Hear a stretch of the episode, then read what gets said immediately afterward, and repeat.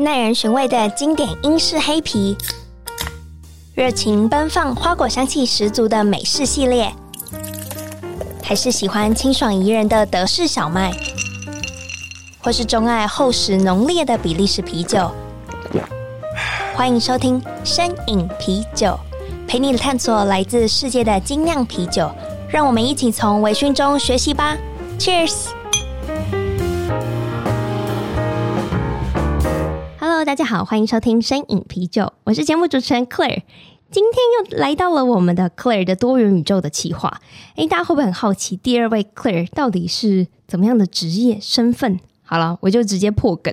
今天很开心可以邀请到台北的康瑞物理治疗所的院长，他有超多我超级需要的，还有徒手治疗的筋膜平衡的专项，然后还有像是疼痛处理啊，或是像是身体的控制训练、皮拉提斯，哇，这些东西都是我日常重训完觉得哦，如果能有一个专业的人士可以辅助我，那该有多好。那我们就邀请今天的 Claire，Hello，嗨，大家好，我是 Claire。你帮自己取名叫 Claire C，对不对？对，那是因为我的姓氏，我姓周，哦、所以我就是缩写一下这样子。那我想问一下，你会形容自己是一个怎么样的 Claire 啊？我觉得我自己的根本可能会是一个比较单纯，然后理性跟有企图心的人吧。但是我现在会希望我自己可以再平衡一点、中庸一点，然后温暖一点这样子。OK，哎、嗯，那我很好奇，当时候你怎么会取名叫 Claire？是谁谁谁帮你取的吗？还是你自己突然有一个灵感？啊，我想要叫这个名字。哦，我其实是在大学大学修法文课的时候，所以这个啊，这个名字是法文。对对，我的反而之前的英文不是这个名字，然后后来法文的老师可能就提供你几个选择，然后 Claire 的意思好像在法文里面是嗯、呃、明亮的、清新的。嗯对，然后我就觉得哎，还蛮不错的，对，所以是从那时候开始。没错，我那时候就是其实因为我因为要做这个 Claire 多宇宙这个企划，我也特别去查了一下，嗯、而且其实我很容易在国外旅行的时候说，哎，我叫 Claire 的时候，别人就说，哦，你会法文哦，哦，我就超常被问到这个问题，然后后来才说，哦，原来，而且法文的 Claire 好像拼音是一模一样的，对对，女生的话就是有一个 e 这样子，请问一下发音也是吗？发音是 Claire，Claire，对。就是那个后面就没有二，就没有卷舌的音。你原本的英文名字叫什么？英文名字我好像因为太久太久哦，你后来就直接就是用这个名字，用一样的。对，OK。那所以 Claire，你不仅是一位物理治疗师，其实你也非常热爱运动。嗯，请问一下，有点心虚这样讲，因为在成为物理治疗师前，我是不太运动的那种孩子。对原来居然是，是因为念了物理治疗，然后才慢慢开始接触运动的。OK，、嗯、所以你一开始最早开始接触，就是你有说你的专项是自行车，嗯，是有什么样的契机吗？因为我觉得物理治疗跟自行车，我想不到它的连结性是什么。对，其实最初会接触那个自行车，也是因为工作，然后我主要就是刚好跟一位朋友合作，然后去协助。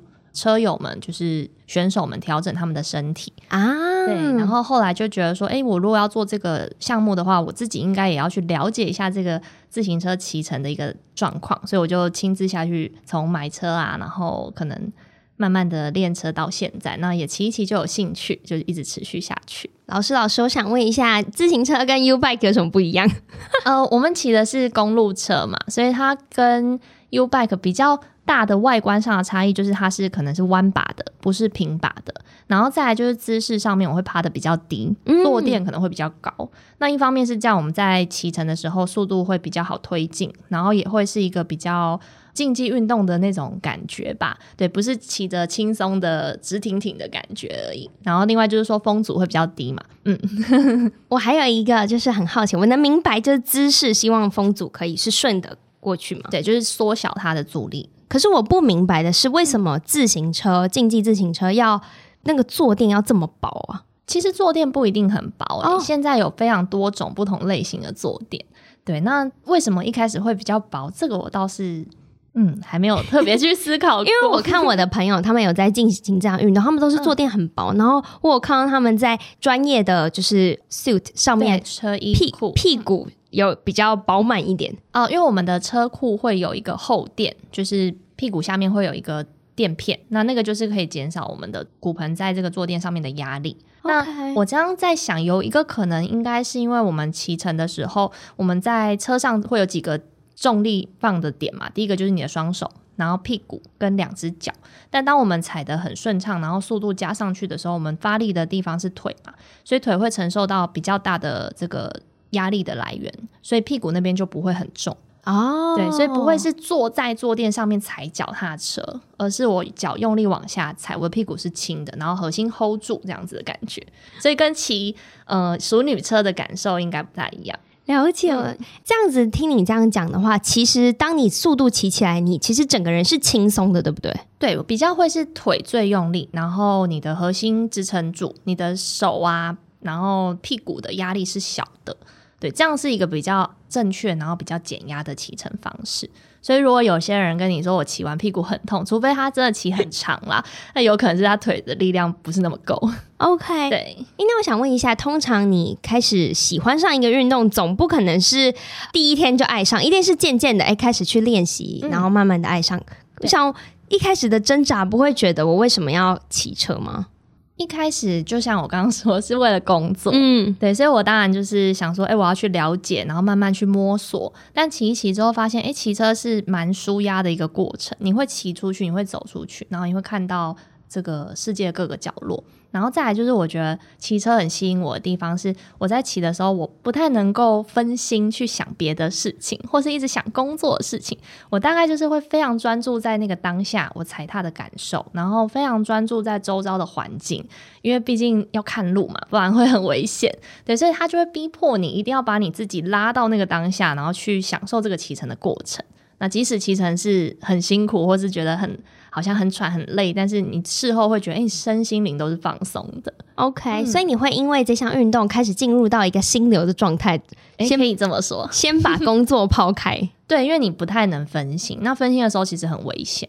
那对于入门的初学者，像我这种，就是其实我跃跃欲试，因为我其实很想参加三铁，嗯、可我就觉得，哦，骑、呃、自行车感觉跟骑 U bike 又不一样。对，你觉得要怎么样入门呢？如果你想参加三铁，那你应该是跑步跟游泳都已经可以的意思吗？跑步可以，就是半马可以顺畅的跑完，嗯、可是游泳就是嗯还在练习的阶段。嗯、我觉得我没有把握可以游那么长时间，是就是我觉得是心理的害怕那个因子。嗯、理解，但我觉得自行车跟游泳跟跑步不一样的地方是，你会要跟一个车去配合，就不太像说你只要整个肉体出去运动就 OK 了，所以。最重要就是先从买车开始，原来是先购入装备，没错，先购入装备，然后要是你喜欢的，就是你可能先从涂装的选择，那再去考量说整个它的这个。等级到哪里？然后你先骑出去，你有兴趣了，你就慢慢会累积那个骑乘的时间。OK，、嗯、所以这个真的是像别人说，你喜欢一项运动，你就先去，我先把我装备买齐，然后我再开始认真的，而不是哦，我先简单买简装，然后后来、嗯、哦开始升级装备。我自己是先买简装啊，因为毕竟我那时候还不确定我会不会继续骑下去。嗯、然后再来就是因为我自己其实是很不会控车啊，然后平衡也可能也没有。非常的理想的人，所以我对于骑车这件事情是保持着一个害怕的感觉，而且对于像下坡啊、爬山路，你要下坡那个速度感，我会害怕。所以我之前当然是先从最简易的开始，可是你过没多久，你就会发现不行，要升级，不然你会很辛苦。那升级之后，你就会慢慢慢慢就你会想要就多骑嘛，对，然后多多的去练习，让自己的能力提升。那我想问一下，骑自行车有什么样好处？除了会进了心流的状态，可能还有带有减脂的作用。嗯，那还有没有什么益处是像我们这种旁观者是没有办法马上直观的想到的？比较最简单，大家可能会知道，就是心肺功能会提升嘛。它毕竟是一个有氧运动，然后再来就是肌耐力的部分也会提升，所以你整个训练上会跟像重训就不太一样。对，那还有其他的好处的话。风景很美，对对对对，应该就是你会去靠着自己的双脚，然后去看这个世界，那你会觉得就是到达每个地方，你就会特别珍惜，就不是说哎、欸，我只是出去玩这样子啊。你们所以你们都会有就是目标路线，嗯，去就在骑乘前就已经规划好的，对，大致上会先规划说，哎、欸，今天要骑哪里，然后可能有时候比较休闲一点，我们就会骑去那边吃吃喝喝啊，拍拍照这样子，就比较没有压力啦。你有没有自己，比如说口袋名单的路线，或是它整个途中就是很漂亮？比较友善，然后北部的话，我觉得应该就是北海岸吧，因为北海岸你要骑长骑短好像都还行，然后也会有爬坡，也会有平路，然后就是看海景这样子。那主要就是要注意车子很多啦，但是相对台湾的路线，应该多数车子都是多的，对，所以北海岸我觉得还 OK。对，那如果你往花东跑的话，就是非常推荐，就是花东的路段都很不错。那像是你今年第一次参加像环花东的自行车赛，你有在过程中有什么心得或收获吗？嗯，我觉得这一次参加，因为这是我第一次参加，所以我一开始是抱持着哦、呃，就是志在参加的心态去的。因为平常真的是太佛系练车，就没有什么在练这种长距离的。那花东这个赛事，它其实是要骑将近一百八十公里，然后从哪里到哪里？它就是环花东嘛，所以就是从花莲骑到台东。然后再从台东骑回花莲，对，那两天连续。那当时我是想说，那没关系，我就拼第一天完赛，我就已经破非常多我自己的记录。嗯，对。那但是骑一骑之后发现，哎，第二天不小心也完赛了，就有点讶异。所以我觉得参加这次比赛带给我一个蛮大的收获，就是你会知道，其实你自己的能力比你想象中的还要强。对，那有些时候我们可能是因为过去的一些经验。或者是你曾经经历过的事情，让你觉得说，诶，这个我不可能，或是我觉得办不到。然后在过程中，你也可能因为这样子的一个心态，你就会找到很多的借口或是理由，让你没有办法去完成一件事情。对，然后所以这次会让我知道说，诶，我们应该要抛开一些过去的经验，然后你去尝试之后，你才能创造新的经验。哇，对，你觉得这过程当中是因为你有其他的车友做 support，还是嗯你自己就是？有那种不服输的个性，就觉得我不行啊，try try 看啊，不行再说。可是我至少可以坚持到我自己觉得啊，OK 了。我觉得一定是有车友的支持，绝对有。因为第一天可能不敢说，第一天真的是自己也想要完赛了。那第二天真的如果没有他们，我觉得我大概就会摆烂。因为老实讲，我第一天比完之后我就太开心，晚上一吃宵夜，然后很晚睡，想说明天就是轻松骑呀，随便乱骑。结果后来不小心就把它骑完，就是因为我们的车友就是每个人都要把它骑完。那你这时候也不好意思 上车，补给车也就直接开走了，他也不要等你，有群众压力。就是我觉得他们是鼓励，但是他们都会说没事你就上车。可是你会觉得说被他们的那个就是态度或者他们的整个毅力感动到。你会想要就是诶也把它完成，嗯，对，我觉得这一块应该真的是没有他们我没有办法骑完，第二天真的是没办法。我完全能明白，因为我第一次参加半马的时候也是觉得。没关系，我就被关门吧。嗯、反正我一定不可能的。就是我的训练也不是说非常的扎实，我就觉得我有时候偷懒。结果真的是因为你有朋友，他们就算跑在前面，或是中间休息站碰到，或是甚至只是当天才认识的人，哦、比如说你们错开始才攀谈的人，对对对，一路上会有人给你加油，或是互相打气，嗯、那些都是你的动力。对，然后你就会不知不觉，就是他有时候跑在你前面，因为你们等于是等级差不多，就有时候休息站碰到会 遇到，对对对。那我们就会互相鼓励，就觉得不行，我们要一起把它跑完。我就觉得那个默默的那种向心力，感觉非常的充实。没错，没错。所以有一群一起执行某一件事情的人蛮重要的。那像这样子的情境，该不会会促使你不断的再去报名挑战自己？还是你就觉得啊，有一次过一次经验，谢谢谢谢，刚好可以了。我就很害怕有这个经验之后，大家就会开始哎丢那个比赛的资讯给我，这样子。不过，对。说到这个，你有一个专项的运动之后，其实不免俗的就会讨论到，哎、欸，其实运动的时候，如果姿势不对啊，或是嗯、呃，其实有时候我觉得不是姿势不对，而是自己的好胜心会造成一些伤害。错，像是我近期就是重训的时候做硬举的时候，我就觉得我可以，嗯、这个新重量我可以，对，所以就在最后的两下就是撑起来了，结果后来就是脊椎后面的后。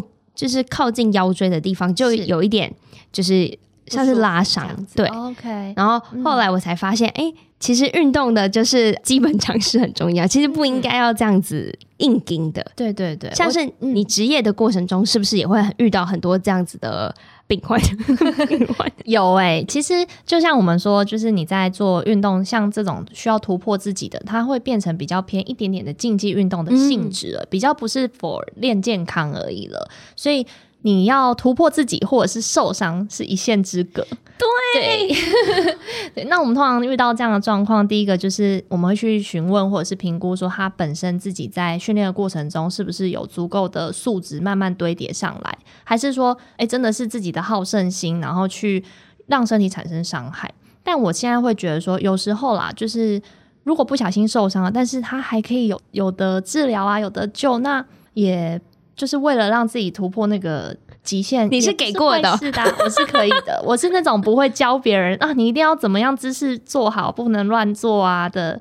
就是我不会教别人这件事情的物理治疗师。哇，你 这个很适合我。虽然我我这样会可能会过于放纵，对，因为通常还是要有一定的就是条件下，我们才会去允许可以这样做。嗯、对，那我会自己会觉得这是一个观念，我也想跟大家分享。就是大家可能会误以为说我一定要做什么样好的姿势。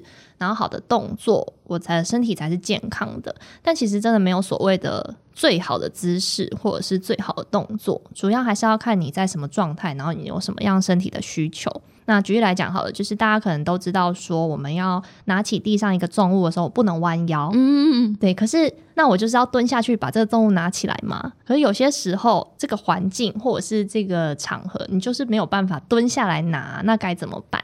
所以，事实上，我们应该是要去学会更多种我们身体不一样的使用方式。那你就不会用同一种方式一直在承受你身体某些组织的呃压力啊，或是疲劳啊等等。那这样才能真的避免受伤。嗯，我可以理解。哎、嗯，那这样子，像你众多的经验当中，有没有比较常见的运动伤害啊？嗯，如果以自行车来讲，比较多应该就是最常看到是膝盖啊啊，膝盖。可是你不是说用大腿出力吗？对，所以其实，在研究上，好像是宽的地方，我们骑单车会比较有压力。啊、对，但是为什么还是很多人膝盖痛？说因为他骑车，然后所以膝盖痛。这个也是统计上会发生这样的问题，是因为通常你髋如果有问题，那膝盖也会是一个受害者。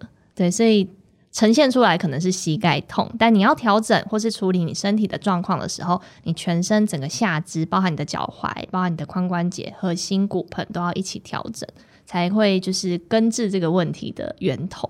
OK，所以像是大家很容易觉得膝盖痛，是像股四头这样子肌肉这部分嘛？比如说上端。对，通常有分膝盖的前侧痛，或者是内侧、外侧，或者是后面嘛。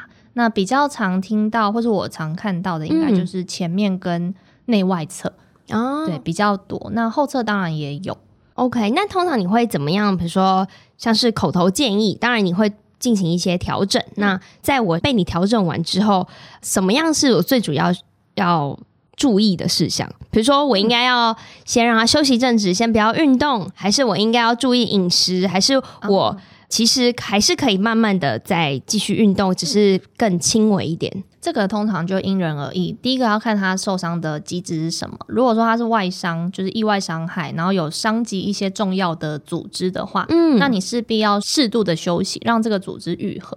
但如果说你是累积型的，就是你动作错误，或者是你有一些惯性的姿势，或是不良的动作模式造成的一个。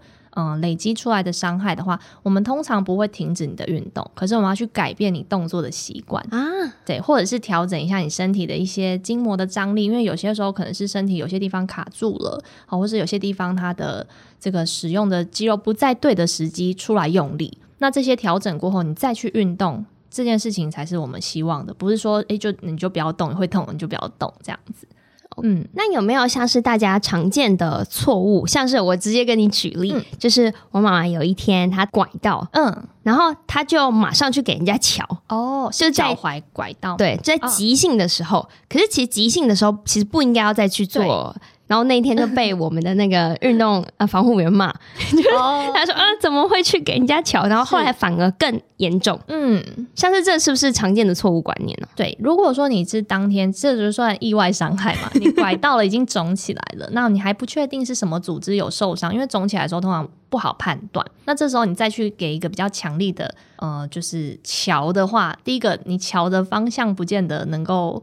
正确，除非你是脱臼，那么把它乔回去是一定要做的。但如果不是的时候，你很难去预防，或是很难去避免说会不会有其他东西又再次的伤害。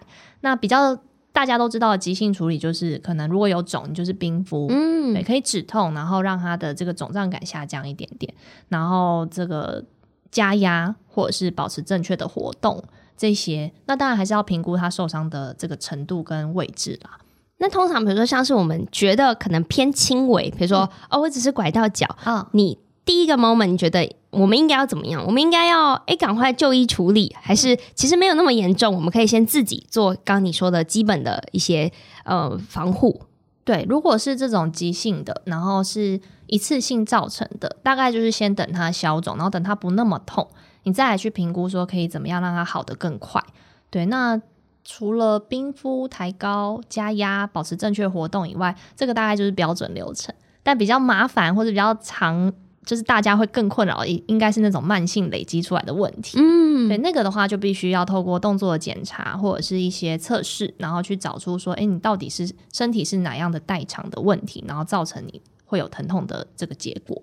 对，那那个就真的是很难用一个例子，然后一套方法就解释完毕。理解，其实我不知道我这样说会不会冒犯，可是就我个人的理解，其实物理治疗所是近期才开始比较大家为人所知，然后比较兴盛。以前我可能就有的观念是，哦，我受伤了，我应该要去中医去整复，哦、去给中医师，也不是整复，就是中医师还有另外一个说贴药膏这个。哦、对对对，然后可能比较近期大家有了，就是因为健身的兴起，大家才有了哦，我们去物理治疗所看看。那你面对这样子的。转换期，我们应该是同年纪吧？就 应该差不多同年纪的时候，你要怎么样让大家既有的观念可以调整啊？就是哦，我们现在有新的，嗯、我相信你会面对很多这样子的病患的一些不理解、嗯、哦。这个一定对，没错，大家对于物理治疗可能是陌生，但其实物理治疗所在我。刚毕业到现在，就慢慢的越开越多了。嗯、那早期大家会不知道，可能是因为物理治疗师多数的工作场合会是医院或是诊所，复健科或骨科诊所，嗯、那就会是大家常看到的，就是使用那个仪器的治疗啊，就开关仪器啊、热敷啊、拉腰啊这一种的。对，那现在会独立出来，其实我们本来就应该在做这些物理治疗，现在在做的事情，只是以前的工作环境可能时间比较局限。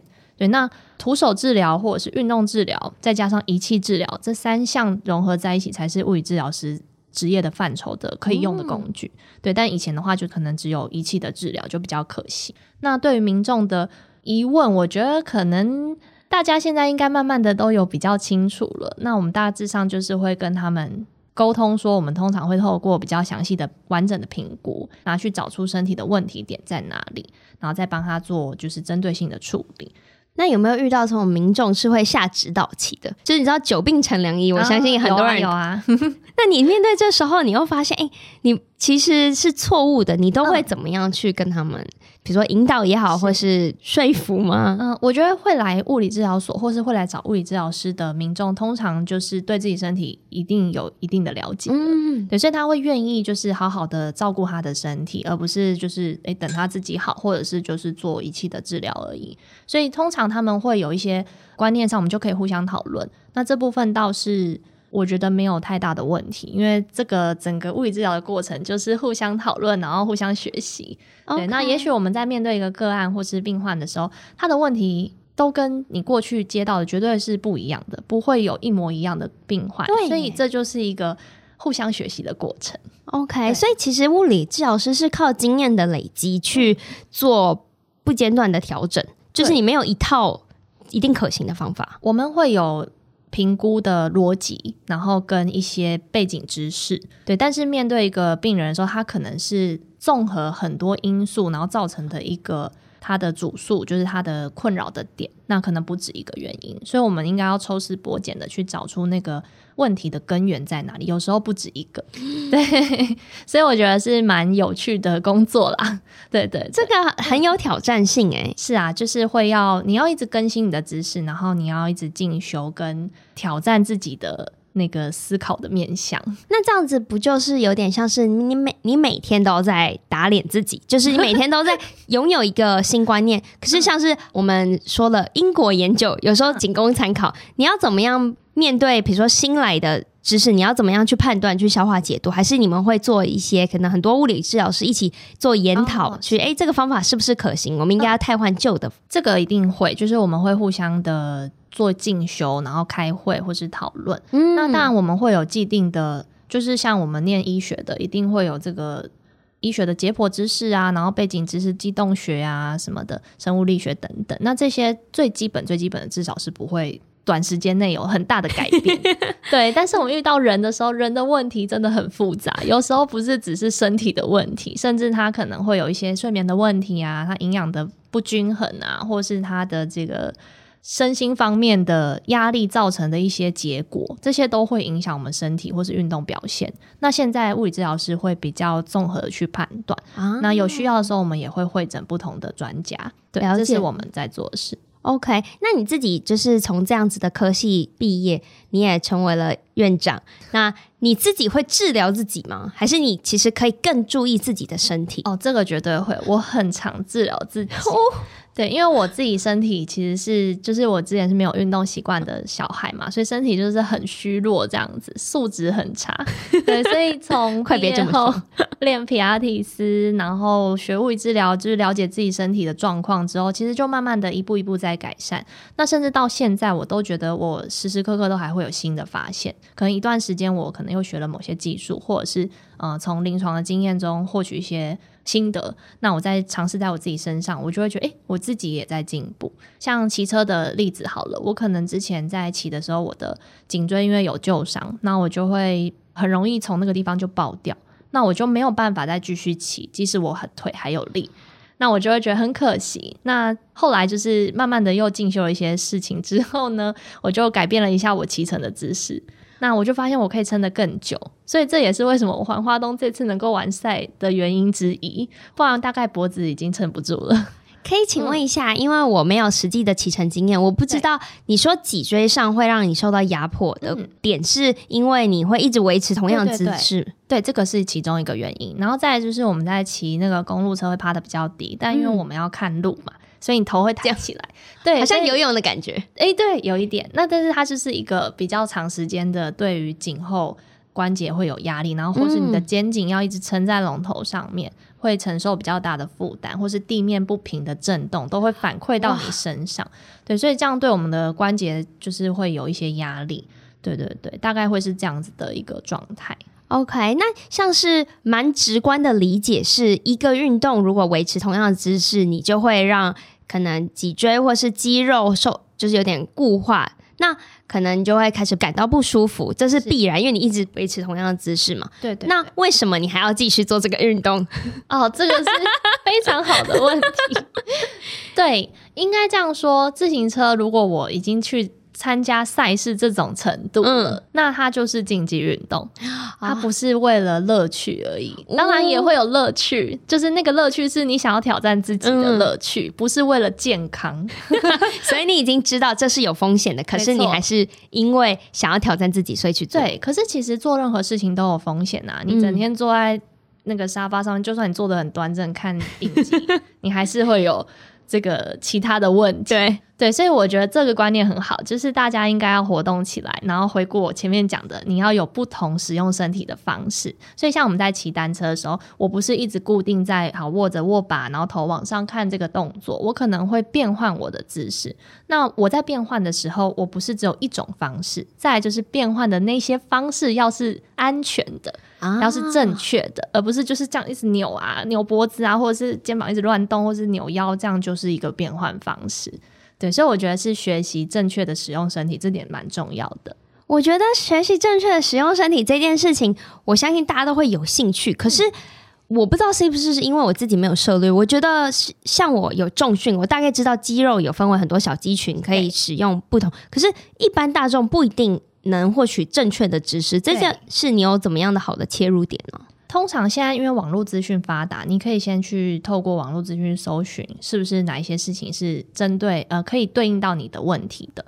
但是蛮建议的是，如果说你今天真的身体已经有不舒服了，那我们就是直接请一个专业人员来协助你评估。因为即使是我自己是物理治疗师，我在帮自己评估的时候都会有盲点哦。对，因为你不会客观，再来就是你自己的感受不见得精准。对，因为很多时候是这样。假设你觉得一个地方紧紧的，然后那个地方你就会觉得啊，是不是缩紧？我要一直伸展它，一直去拉它，或者是揉它，用球或者滚筒去压它。但有些时候它可能是被拉长，或是它那个位置不对、错位、绷紧的。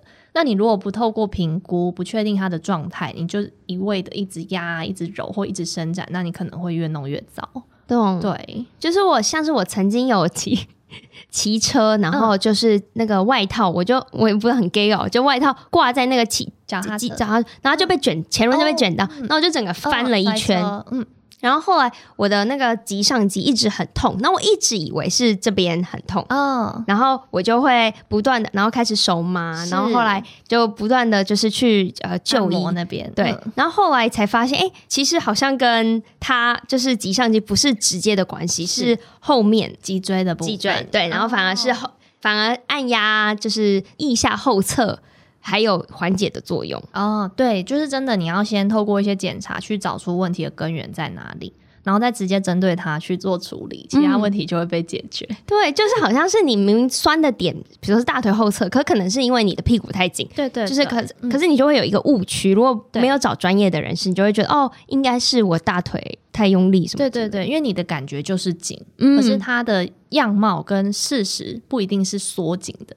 也不一定是拉紧，有时候是它不稳定，它一直乱动，啊、然后一直扯来扯去，你就会觉得哇，那边好紧哦。但是它事实上是需要被固定住，或者是稍微的稳住，你就会舒服了。对，那那个不透过评估，你自己会被自己的感觉骗。我每一次都会觉得去完物理治疗所，就会有一种。哎你怎么只是帮我做这么简单的事？可是我居然可以感觉这么突然释放，或是对对对，会 突然放松，突然是嗯肌肉变柔软，本来很紧绷，可是突然你明明跟我做的事情好像没有什么不一样，我我就会觉得哦，那个就是我常讲的，就是精准，你就不需要用蛮力。对，我自己就觉得真的很希望这个正确的观念可以被传达给听众，因为我觉得很重要。对，而且并不是你有运动的人，你没有运动的人。我觉得反而是更需要。对，没错，没错。因为有运动，你还对自己身体有足够的认识；但没有运动的话，你就是突然哪一天你可能要去运动一下，你就很容易受伤。OK，嗯，像是我刚刚也蛮想要问的，就是如果要更了解自己的肌肉脉络，或是使用身体这方面，是不是皮拉提斯其实是一个很好的运动啊？对对，因为皮拉提斯它最主要就是在学习我们身体的动作控制的能力。那动作控制简单来讲，就是你的大脑。要怎么样去使用自己的身体？对，所以它会包含，当然你的身体的活动度，就是柔软度，还有你的这个稳定性，就是会不会乱动、乱晃啊，这些都会有关系。然后再来就是神经、大脑神经跟你身体肌肉的连接，什么时候哪些肌肉要出来做事情，然后什么时候哪些肌肉应该是放松，不会过度使用的，那这样才能让你做一个动作的时候是流畅，然后减压，而且也是安全的。嗯嗯，我曾经有自己去就是体验过皮拉提斯的课程，嗯、然后我就发现，哎、欸，看似好像难不倒我啊，可是没想到我竟然可以做，我都觉得我自己重量没问题，可是没没想到换个姿势这么吃力。没错，我自己也有很深的这个体验，是因为我最早是先练皮拉提斯，然后后来中间有好几年就是在练重训，然后皮拉提斯的时间就变少。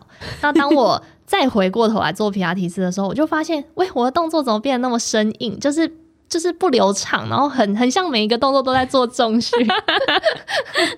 而且对啊，就看隔壁同学怎么那么柔软，就是很很漂亮，很有很有连贯，对对对对对，我就觉得真的有差，所以不同运动练到的东西不一样。嗯，我真的觉得这是一个就是。我不知道为什么是不像瑜伽那么被广为流传，嗯、可是我觉得它确实非常实用。对对对，应该是它进来台湾的时间比较后来才，嗯、才比较短一些。对对对，但现在应该有慢慢的越来越普及，尤其是北部应该蛮多皮拉提斯的教室。对，哎，切分，希望之后就是台湾各地都有相关的课程，大家也可以去就是。不管是去体验也好，或去上上看，然后对去了解自己的身体。没错，而且皮拉提斯它是有分电商跟器材，那这可能也是跟瑜伽不一样的地方，是还有器材的部分。嗯，嗯，大型的器材，我觉得非常酷，对，很好玩。那，嗯、那今天讲到这，其实你也分享都非常多关于自行车啊，关于运动治疗、物理治疗这部分。我们就要来进入 我这个环节，我不知道我大概要访几个 Claire 才会顺。嗯，就今天之所以可以有幸可以邀请到你，是因为我自己萌生了诶这个企划，我就觉得啊、呃，我自己会对外说哦，我是 Claire Claire，然后渐渐的也开始不会用自己的本名了，都会以 Claire 去，不管是在 social media 或是对于同事们，我都直接说哦，我就是叫 Claire。然后我相信 Claire 本人也是这样。对对，那我想说，那就好希望跟我取相同名。称的，因为 Claire 毕竟是我们后天被赋予的名字，而不是说我本来我出生就叫 Claire。是，然后如果能有一个企划可以集结这些都叫 Claire 的人，该有多好。对，然后也就是慢慢的就生成了哦 Claire 多宇宙这个提案。然后我就想说，哎，如果可以给每个 Claire 来访谈的是一个小礼物，该有多好？我就自己联络了 Claire 家电。就想说，是哎，既然我们都叫 Claire，你的家电名称也叫 Claire，那是不是有机会可以合作？然后他们也是非常的阿萨里，就说哦，好啊，那让每一个来宾都可以体验看看，就是他们旗下的日系家电。嗯，所以当时候就是也有请 Claire 选一个，就是你心目中觉得哎，呃，不管是实用性啊，或是你有需求的，然后当时候你就选了 Claire Mini 的 Cooker，然后是呃，你选了白色。然后我想要问一下。这个比如说，因为它是主打日系美型家电，它是在你收到的时候，外观是符合你的期待的吗？嗯，是哎，因为它就是很小巧可爱，然后白色也是我平常就是自己很喜欢的一个色系啊，所以家里的东西可能就是白色啊、黑色啊，或是木质调的东西哦，对，所以就很符合。然后因为小小的就很方便，就是携带或者是我在使用它也都很方便。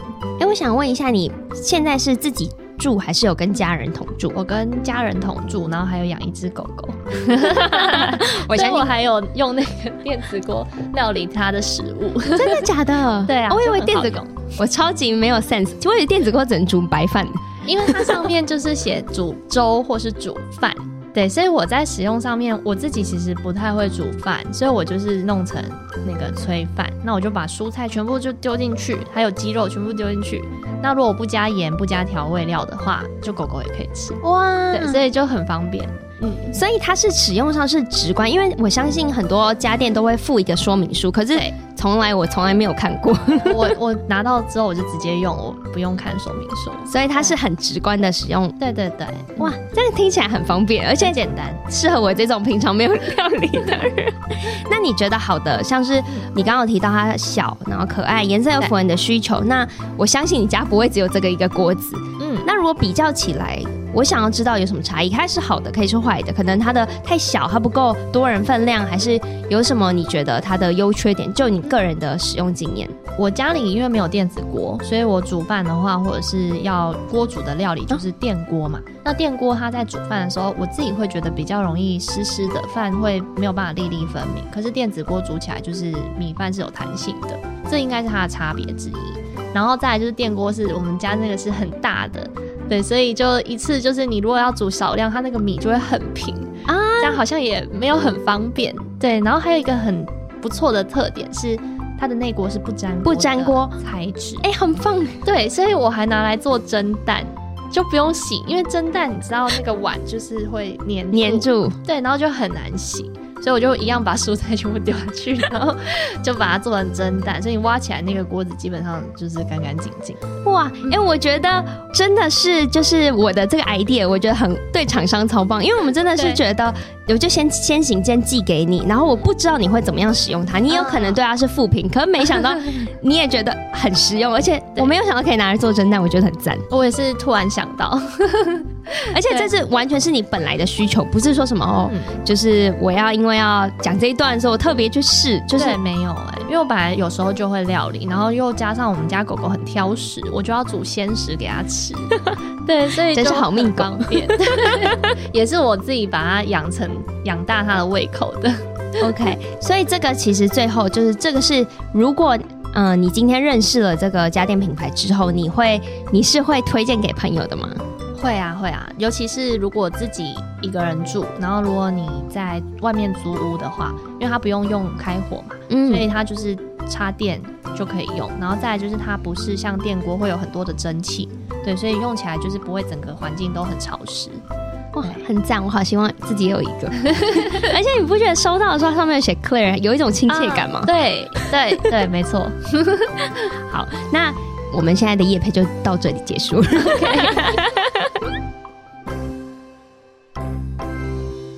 接着就是要问 Claire，请你选一到十，我会提一个关于 Claire 这名字有关或没关的问题问你，就是请选择一个数字。那我选六。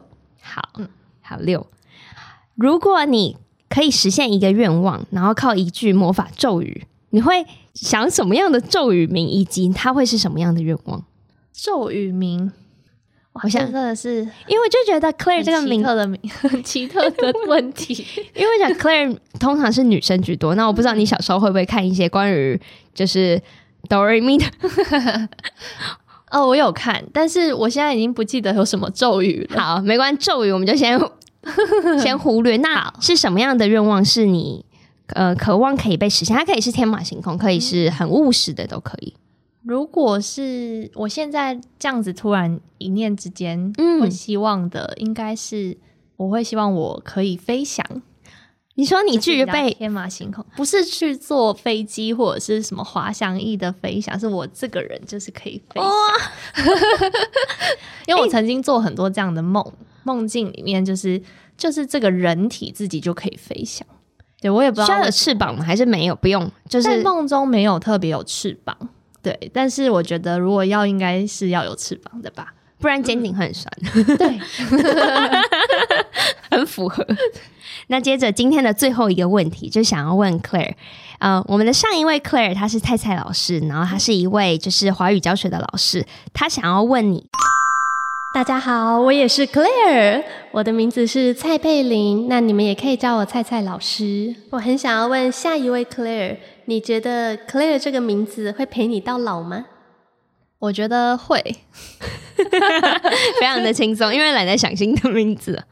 嗯，对，再来就是因为也用很久了啦，然后它对于你来讲就是一个，就是跟着你一起生活，然后。带给你有一些意义的名字，嗯，对，所以我觉得应该就会持续的使用这个名字，而且大家对你的认识可能好像也越来越多，就是会称呼是 Claire。嗯嗯，我好像也很难，别人叫 Amy，我转头我就好像、呃、对呀、啊。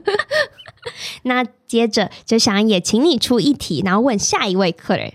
那我想就问专业的问题好了。好嗯不是要就是考大家，就是想问问看，说你觉得你自己遇到什么样状况的时候，你会来找物理治疗师哦？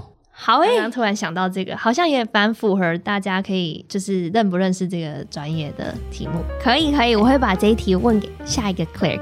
不晓得下一位 Claire 到底是舞蹈老师，还是对英文老师，还是他其实也是一位网红？或者他是一位 model，就大家也可以敬请期待。然后今天真的是非常谢谢 Claire 来邀请我，难道我今天跟你聊得很愉快？我也是，因为毕竟我们只有通过信，今天有点像是网友会面的感觉。好，如果大家有任何就是物理治疗的需求，其实真的可以找到你本人进行治疗，对不对？可以，可以，因为就在我们治疗所里面，我们都是有开诊的。嗯，那可以让你最后一下攻上一下你的物理治疗所。